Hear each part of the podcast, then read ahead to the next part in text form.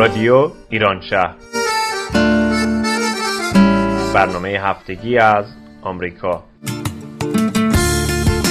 این هفته از لس آنجلس و اورنج کانتی. برنامه شماره 448 یک شنبه 13 ژانویه 2019 برابر با 23 دی ماه 1397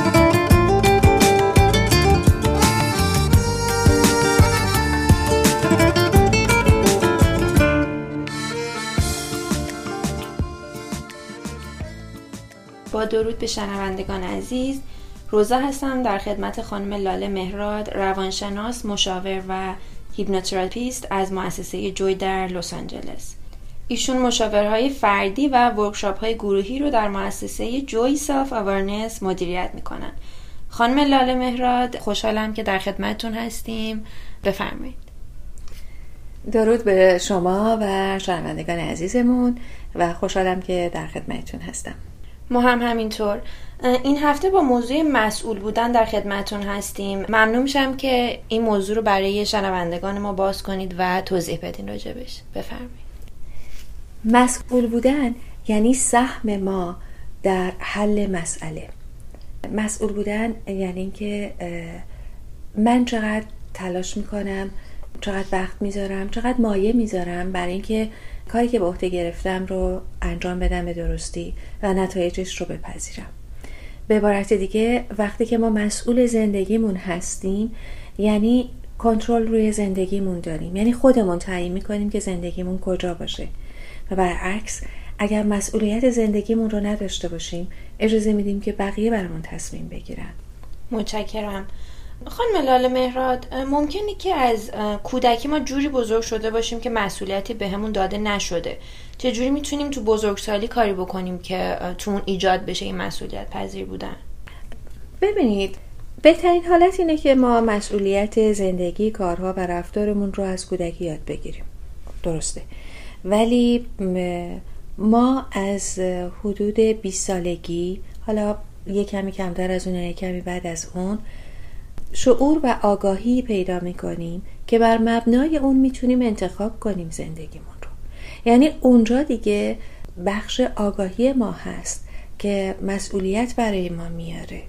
یعنی دیگه من انتخاب می‌کنم من مسئولیت کارهام رو به عهده می‌گیرم.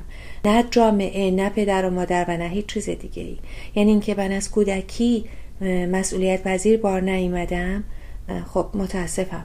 ولی الان چه کار می‌کنم برای خودم؟ آیا الان حاضرم این مسئولیت پذیری رو در خودم تقویت کنم؟ یا اگه نیست ایجادش بکنم. ببینید من اگر در یک سنی خلافی انجام بدم مسئولم نمیگن از بچگی درست تربیت نشده. به همین ترتیب در مورد بقیه چیزها هم همینه. مهم اینه که ما درک کنیم که اصلا مسئول زندگیمون بودن یعنی چی. ببینید متاسفانه خیلی از اوقات حتی ما یاد گرفتیم یا عادت کردیم یا ترجیح دادیم که مسئولیت کارمون رو گردن دیگران بندازیم. یعنی که بگیم اگر چیزی اشتباه شده به خاطر پدر مادر و یا محیط یا جامعه یا هر چیزی هست. خب ولی آیا واقعا اینقدر ضعیف هستیم که نمی‌تونیم تو زندگیمون خودمون رو اداره کنیم؟ یعنی ما مسئولیت انتخابمون رو حاضر نیستیم بپذیریم دیگران دارن برای ما تعیین می‌کنن.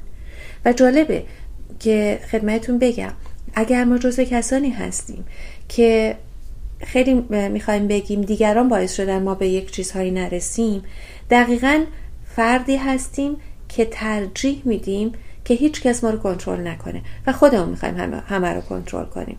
در حالی که حواسمون نیست که اگر ما عدم موفقیت هامون رو یا نتیجه نگرفتن هامون رو به اطرافیانمون نسبت بدیم در واقع اجازه دادیم اونها ما رو کنترل کنن.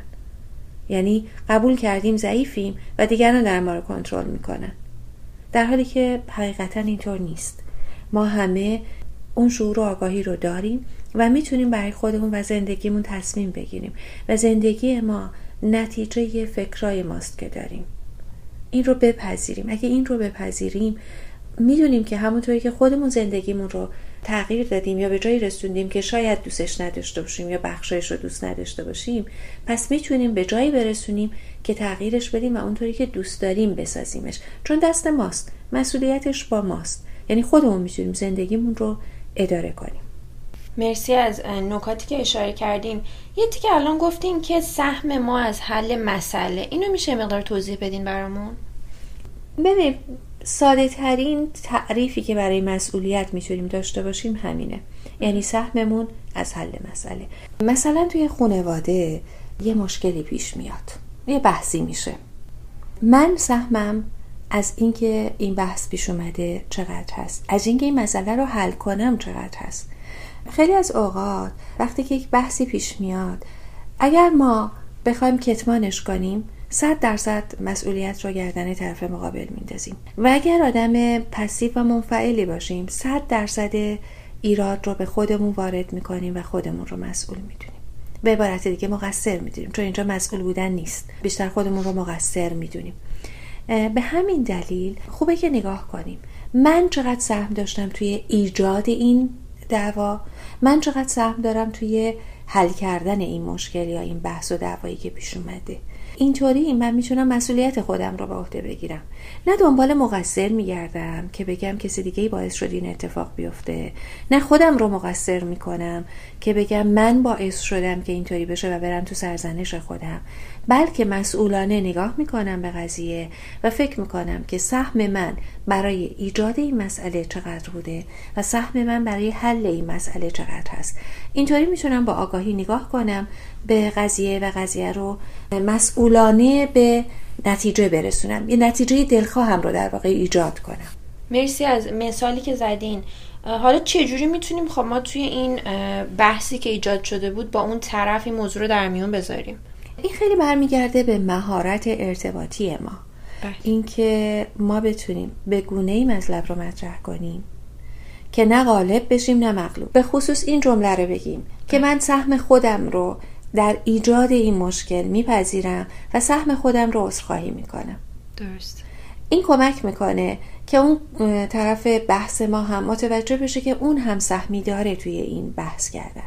و بعد وقتی که این فضا آروم شد ما می‌تونیم در مورد اینکه اصلا چرا این قضیه از ابتدا شروع شده صحبت کنیم. با هم شفاف بشیم و بتونیم مشکلمون رو با همدیگه راحتتر باز کنیم مطرح کنیم. که جلوی اتفاقهای مشابه بعدی رو در آینده بگیریم.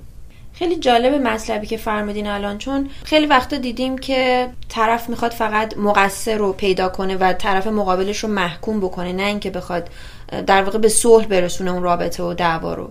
کاملا درسته. می‌دونید مسئول بودن و مقصر بودن روبروی هم قرار می‌گیرن.